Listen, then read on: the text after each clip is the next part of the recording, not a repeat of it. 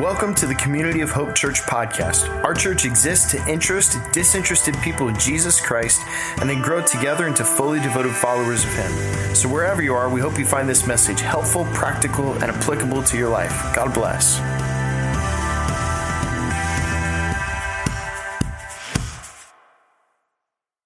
All right, all right. Take out your notes and your journal or your Community of Hope app. We're going to begin uh, a new series on all of our campuses today. I'm very, very excited about. And the new series is just simply entitled Please, Sorry, Thanks. Say it out loud with me. Please, sorry, thanks. Say it again. Please, sorry, thanks. Some of you guys haven't said these words in years.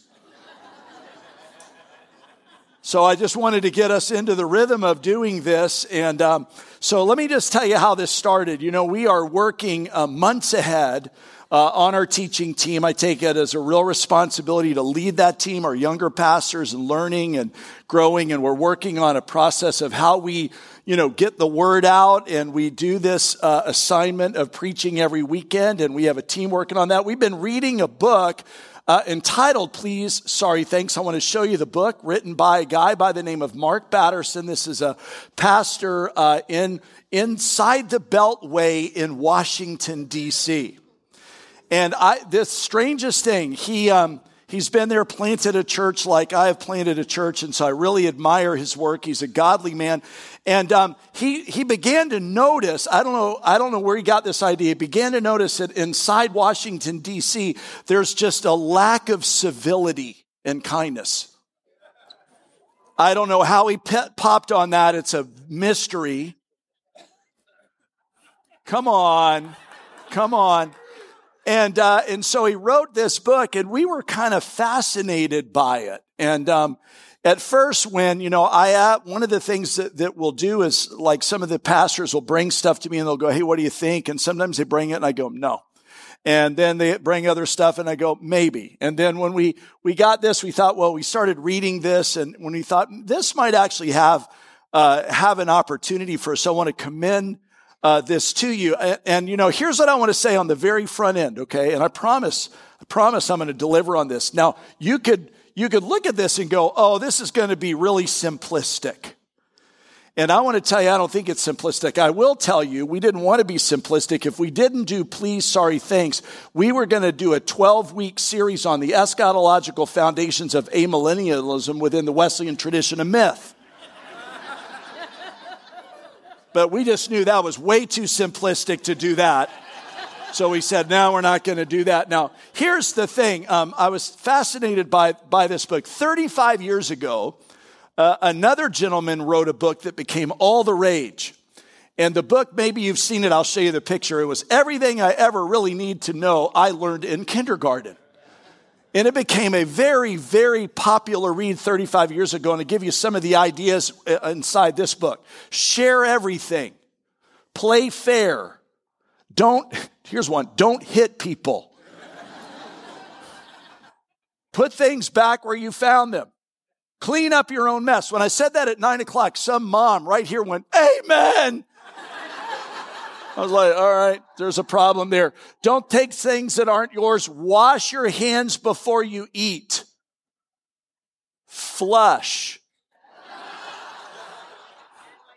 Didn't know we needed to be reminded of that, but just in case. Warm cookies and cold milk are good for you. Right? And uh, so here's the thing I think we could all agree on, and I got to tell you as a pastor these days, I've given up, right, the idea that we would all have universal agreement. But I think most of us in the room or most of us online would agree to this idea. We are, we are in this weird space as a cultural moment where we have, we have lost civility with one another. And those who study culture, which is really important to me as a communicator, those who study culture, interestingly enough, say the biggest issue of our day is not global warming. Relax. It's not global warming. It's what they call tribalism. And you know what tribalism is? It's this idea that more and more and more and more and more and more, we only hang out with the people that look like us, think like us, act like us, believe like us. And it's tearing at the fabric of our nation. Um, I remember reading a long time ago from an author whose name is Anne Lamott. Look what she says. She says, We can be sure we've created God in our own image when he hates all the same people that we do.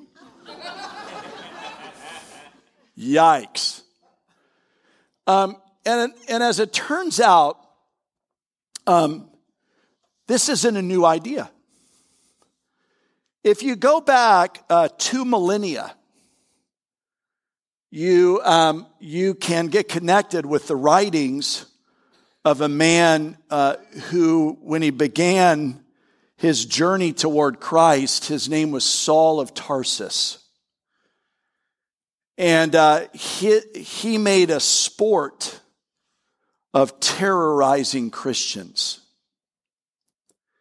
And one day, as he was, uh, the story goes, as he was on the way to Damascus to do that dirty work of terrorizing Christians, he encountered the risen Jesus Christ.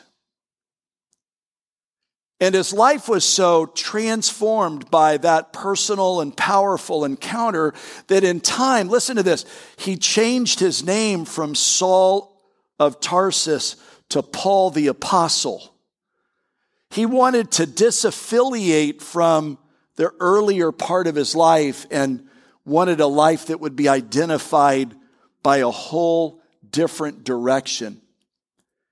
And he became the author of many of the letters that are contained in Holy Scripture that we, we now call the New Testament. And uh, one of the letters that he wrote, a letter to the church in Rome, uh, has been widely viewed still to this day, even by those who are outside of the church, as maybe one of the greatest theological treatises of the Christian experience ever written. He lifts up such incredibly profound theological frameworks, but, but underneath that, and here's what I want you to hear, he, he brings all of that lofty ideal and all of that lofty thinking down into the hard and raw soil of human experience in a way that all of us can understand. Now, what's interesting about this, and we always here at Community of Hope want to create space because I know whenever I'm communicating or one of the other pastors is communicating, that we know whether it's online or whether it's in the room, there are those of us who are among us who are navigating what it means to be a follower of Jesus. They would not yet self identify as a follower of Christ, but they would say, I'm open. I'm open to learning. I'm open to discovering. I'm open to see. And, and we want to say again to you, welcome, you're among friends. But here's what I would tell you. Um, generally speaking, those of us who are Christ followers believe that, um, that this book, the Word of God, uh, tells us exactly how we can connect with the true and living God who has revealed himself in Jesus Christ. This is, the, this is how we find out who he is. And all of the mystery and all of the wonder of this, this is what God has given to humankind. And here's what's interesting the Word of God actually makes unique claims about itself. And I'm going to point to some of these in this series.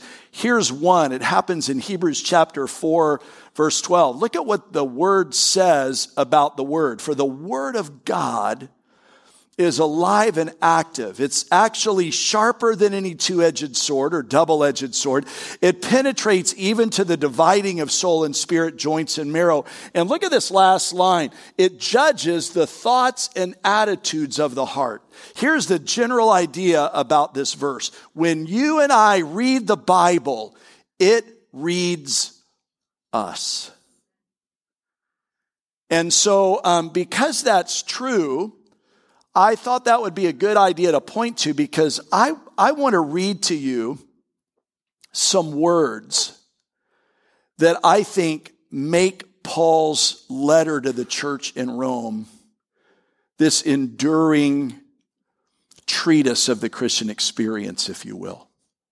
And I believe really that when I read these words to you, many of us will go, that still rings true to our own collective human experience in this space. So, of course, I would ask you to stand. Well done. And uh, we're going to read, I'm going to read to you this morning from uh, Romans chapter 12, and I'm going to begin at verse 9. Now, here's what I would tell you buckle in because there's some challenge here. Here's what Paul writes Love must be sincere. It must be sincere. Um, hate what is evil, cling to what is good. Be devoted to one another in love. Honor one another above yourselves. Never be lacking in zeal, but keep your spiritual fervor, keep your love for God, he's saying, hot. Be patient in affliction, joyful in hope, faithful in prayer. Share with the Lord's people who are in need. Practice hospitality. Bless those who persecute you. Bless and do not curse.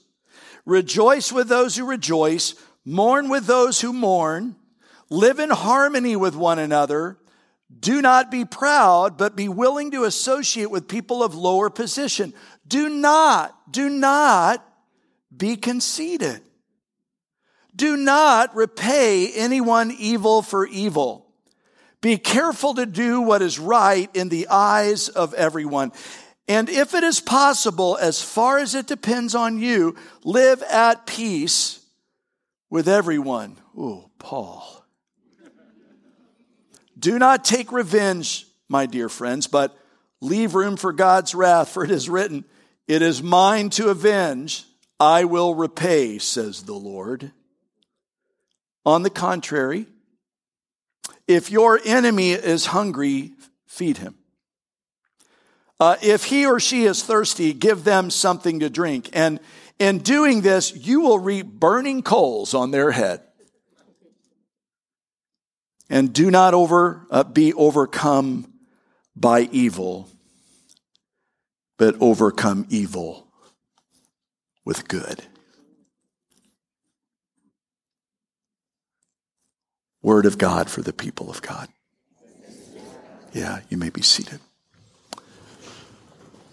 Wow. Let's pray. Uh, Lord, we're going to bring to you uh, in this space maybe uh, all of our experience of who you are. And uh, we place before you our lives, and we place before you the world in which we are living our lives. And we confess to you, O oh God, that there are tensions, there are conflicts. We remember that Paul said in another place there are fears within and fightings without. And so, God, by uh, your mercy and by the careful instruction of your Holy Spirit, we invite you into this space that you would help us in this moment so that, oh God, um, we might come to mirror more of what Paul says to us. For we pray in Jesus' name, and everybody said, Amen. So here's the thing this is not just a lofty treatise of the Christian experience. This is not something I think we've just noticed that doesn't have real connection to the rough and tumble world of the, of the lives we live in. And, and by the way, Christian faith should always resemble that, right? Uh, what we're, what we're believing, we're practicing. And so, um, really, what we're doing in this time is really powerful for us. And I, I, wanted to lift up a couple of quick examples so we know this is just not a religious sort of exercise. Uh, I want to show you a picture of this guy. This is kind of a characterization of who, what we think he looked like. This is Martin Luther, the great reformer. And uh, Martin Luther's life was radically transformed by the words you and I just read. His life was just transformed by those words. Uh, some centuries later, a little closer to our religious tradition, is this guy. His name was John Wesley. John Wesley was an Anglican priest who accepted a call to be a missionary in the United States, and he came over to Georgia. And he came over to Georgia, and um, he had a dismal religious experience in Georgia. It was awful. And uh, nothing really happened in his missionary work, and he returned to uh, London, he returned to England uh, feeling like a failure. And on his way back to England, um, the, the, the ship he was on was being piloted and led by a group of Moravian Christians. That was a religious, Christian religious sect that, listen to me, connected faith and practice very strongly. And on the way back to, to England, the ship encountered rough waters. And John Wesley, who was an Anglican priest, thought he was going to die. And in the midst of fearing for his own life, he could overhear on the top deck the Moravian Christians while they were going through this storm singing praises to the God in heaven. And it moved him. And he thought to himself, I don't have faith like that. And then a week later, after he got back to England, he went to a society meeting on Aldersgate Street where, listen to this, somebody was reading the preface, just the preface of Martin Luther's explanation of Paul's letter to the church in Rome. And he gave his life to Jesus Christ. And it led to the second great awakening. And so, really, what I want us to understand in this space is that um, that could happen again. It could happen collectively across our nation. It could happen individually in our own lives if we were to take very seriously to our faith the words that we just read. Interestingly, I was studying recently um, about the um, the younger and upcoming generation uh, known as Gen Z. This is basically the grouping, uh, generally speaking, between t- uh, ages 10 and ages 23. And one of the greatest, um, one of the greatest values among the Gen Z population is this idea of authenticity. This idea that, uh, follow me, that your walk and your talk are the same thing. It should honestly be a, a part of the fabric of every generation, but Gen Z feels this particularly strongly, and here's why. They've seen a lot of hypocrisy. And they're um, uniquely allergic to it in our culture. Now, here's the tension. Let me lift up the tension of this and stay with me because I'm taking us somewhere. Here's the tension of this. When it comes to the Christian experience, here's what I would want you to know, right, about the Christian experience. There is a lot of um, aspirational ideas that are connected to our growing in Christ. Let me explain it.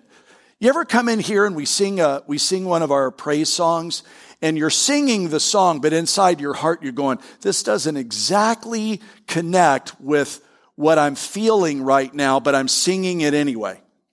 Come on, come on. Um, and, and here's, here's what's an important component of the Christian faith. Sometimes what's important is that we, we are aspirational about this idea that, Lord, this is not where I am, but it's where I hope to be. Now, theologians call that the process of sanctification. We're on a journey to become who God has called us to be. There, there's everything good about that. Now, here's the tension lies in this because our Gen Z uh, precious people, they have a really strong point. The tension becomes in how much is the process of sanctification involved and when are we being dishonest? Make sense? Uh, I was reading recently by a, uh, from a guy by the name of Ed Theonis, who is a professor at Biola University, he's a follower of Jesus. Notice what he says here. There's this idea that to live out of conformity, out of conformity with how I feel, is hypocrisy. But that's the wrong definition of hypocrisy. To live out of conformity to what I believe is hypocrisy. And to live in conformity with what I believe in spite of how I feel isn't hypocrisy. It's integrity. Do you see the def- do you see the difference? And so this is, this is really, really, really an important thing that we're talking about um, in this space. Because um, here's what I would tell all of us in this room and everybody online your words matter. Your words matter. Some of us are here and we're still yet trying to, to get healing from a word spoken to us, over us, about us. Sometimes when I meet with some of y'all, um, there's such anxiety because you're just trying to get free of the chains of words that have been spoken. In fact, here's what I would tell y'all words are incredibly powerful tools that can be used to create worlds. In fact, we remember Genesis chapter 1 and verse 3. notice, notice this. Genesis chapter 1, 3. And God said, Let there be light and there was light. Now, to be clear, we're not God. We don't play God on TV. Some of us maybe stayed at a Hampton Inn last night, but um, our words create worlds. Let me show you another world, uh, uh another example of that. If we go to Solomon's words in Proverbs 18:21, hey, he says, remember, the tongue has the power of life and death. Your tongue creates worlds. Right? We get to the, the, the letter of James that we studied this past summer. Hey, look at this. Hey, the tongue is a fire. Ooh.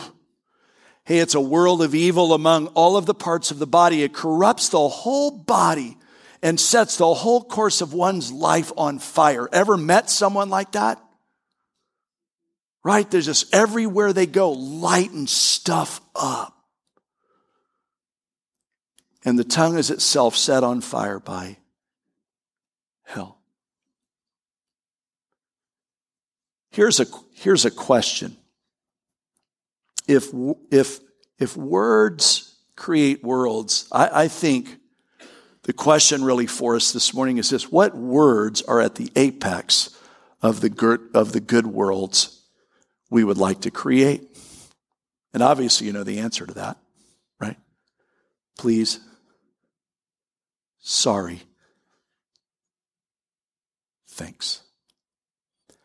And to be clear, I thought I would help all of us this morning with some of the worlds, even right now in this room, we'd like to create. Here's one.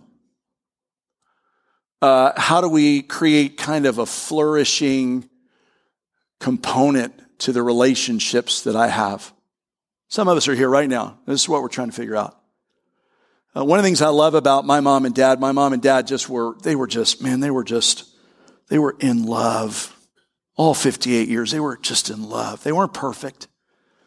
They were just in love. They kept working it out. And I remember both of them had this sort of tenor with, with us three boys where they said this, and they came out of some relational brokenness in their past and, and they, they locked onto this idea of creating a new tribe. And they said, um, we're going to do it better than behind us. And then they would say this to us, and we want you to do it better than us.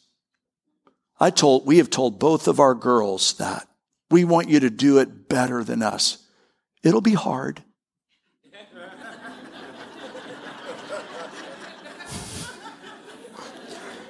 Just kidding. We want you to do it better than us. Um, here's a world that some of us like to create. Um, how is it that I can um, make amends for mistakes I've made? Some of you right now, you come every weekend, you're looking through a filter and you're going, how do I, How do I take the sting? How do I take the anger? How do I take the, the, the, the, the, the energy off of all of that? And how do we get to a place where we can forgive each other and move on? Some of us are really in some battles there. Here, here's another one. Go ahead and show it. Uh, how do I overcome the trauma I've experienced? Some of us um, are here, and man, we've had real, we've had some real stuff go on. For some of us, it's it's stuff we willfully participated in. in. And for some of us, it was done to us, and we were a victim. Uh, here's another one. Um, how do we shift from the negative or toxic atmosphere in our room, in our home? You ever walk into a place sometimes and you go, ooh, this doesn't feel really good in here. You ever, you ever do that? Um, and some of us are, are just, we're in this cyclical thing. It's just toxic and all of that. Is there any hope for that? Here's what I want you to know there's hope. Here's another one, real quickly. Um, how do I change my workplace culture? I was uh, a part this past week leveraging some of my leadership and experience in another venue not connected to our church uh, that this is going on right now. It's a, it's a real issue. trying to figure it out. We don't know how, what the end game looks like. It's hard. Maybe one more. Here's a world we'd like to create. How do we launch into the purpose and potential I believe God has for me? I think it was Dale Carnegie who said this. You know, 15% of, of success in life has to do with um, like some skill that we have, right? And I think we put that on there as a quote. You can help me out that with that. And 85% is due to what he called the skill in human engineering. What if we all decided to take our game up within the context of human engineering?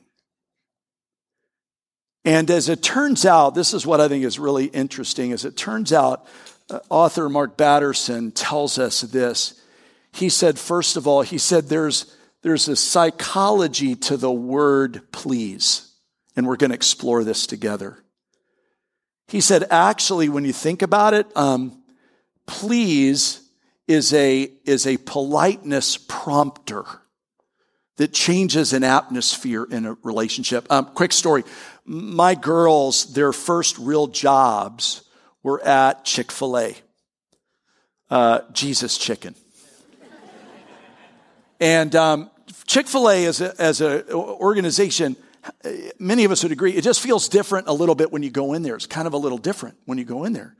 And uh, my younger daughter actually married an owner operator, and they they still are involved in Chick Fil A. But I'll never forget when Shelly came home one day and she said, "Dad, I I learned the secret of Chick Fil A."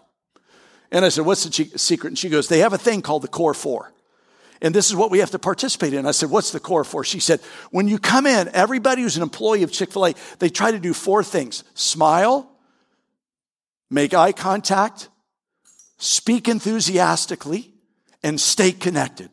Smile, eye contact, speak enthusiastically, and stay connected. And I said, that's awesome. And she said, yeah, it's so cool. She loves to be a part of a team. And she went on, uh, we, we were talking about this and I thought about, you know, she was 15 and she was working at this Chick-fil-A. And if they took at the end of the evening stuff out of the Chick-fil-A to take it to the trash, the trash was on the other side of this parking lot. And I didn't want my pretty little 15 year old girl in that parking lot. And I told her one afternoon, I said, Hey, Shelly, I've been thinking about this. You know what the core four is, right? She goes, Yeah, eye contact, speak enthusiastically, stay connected, and whatever the other one was. And I said, Yeah. And I said, You know what? I believe in the fab, it's called the Fabulous Five. Have you heard about that yet? And she goes, No. And I said, It's the core four in this additional one stay out of the stupid parking lot.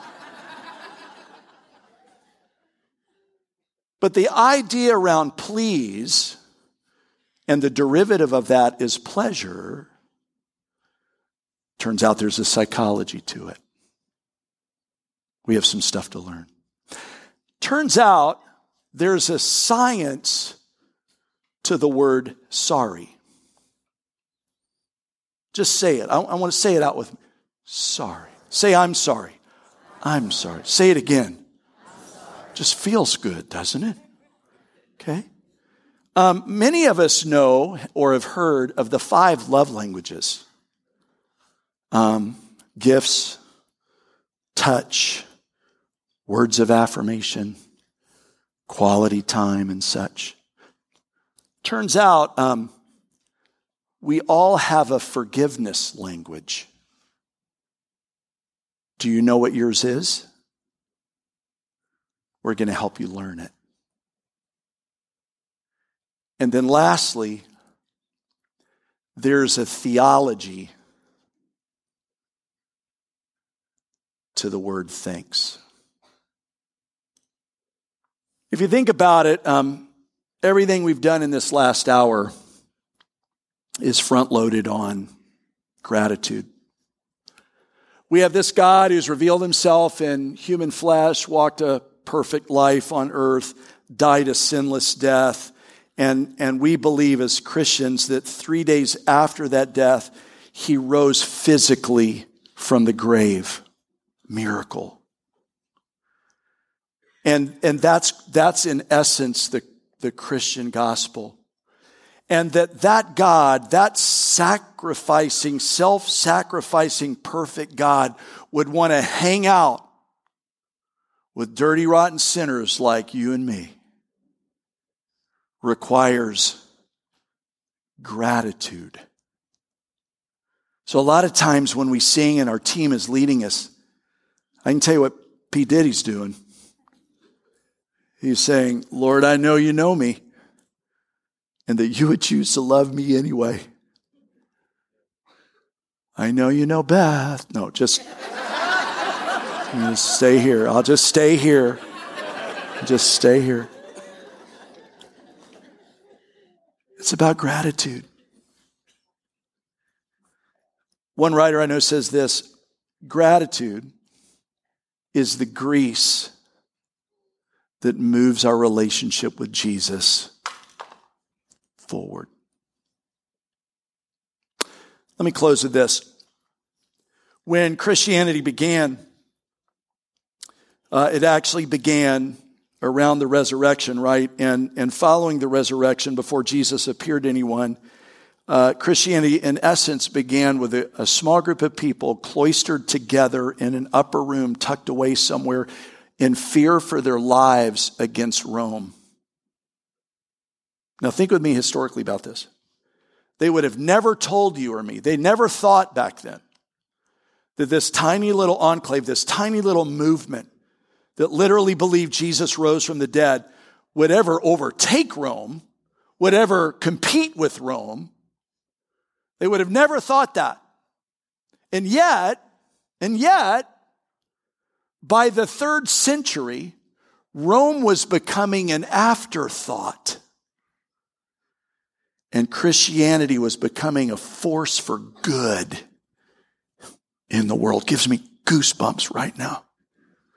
How do you define that? I can tell you how to, I, we can define it. And we can even define it outside of the circle of Christianity. Even people back then who did not self identify as followers of Christ said there's something unique and powerful and transcendent about the way this ragtag group of people not only believe, but what they practice. There's such humility, there's such forgiveness, there's, there's such grace, there's such compassion, there's such empathy, there's such conviction that more and more and more and more and more and more and more people were just drawn to it. Could not the same thing happen again? In your home, in your relationships, in our community, in our nation, in our world. It can. Sometimes the simple, the simplest things and the smallest things unlock the greatest treasures. Please I'm sorry. Thank you. Lord, help us. Uh, help us, O oh God, to steer away from the callous nature of our world and embrace embrace the the beliefs and the practices of our ancient brothers and sisters who by their courage by their faith and their practice change the world in Jesus name. Hey, I'll send you out this way. Love must be sincere. Uh, hate what is evil and cling to what is good. Be devoted to one another in love, honor and love one another above yourselves. Never be lacking in zeal, but keep your spiritual fervor serving the Lord. Be joyful in hope, patient in affliction, faithful in prayer. Share with the Lord's people. Practice hospitality. Bless those who bless you. Bless and do not curse. Rejoice with those who rejoice. Mourn with those who mourn. Live in harmony with one another. Do not be proud, but be willing to associate with people of lower position. Do not be conceited. Do not repay evil for evil be careful to do what is right in the eyes of everyone. Do not be overcome by evil, but overcome evil with good. God, would you help us this morning that that might be our vision of how we move forward in our individual lives and collectively as a church family, for we pray in Jesus' name. And everybody said, Hey, I want to remind you, we got precious people here that would love to pray with you. If you are facing one of those worlds you want to create, pray. Let us pray for you before you go. Go in His grace and His mercy. We'll see you next weekend.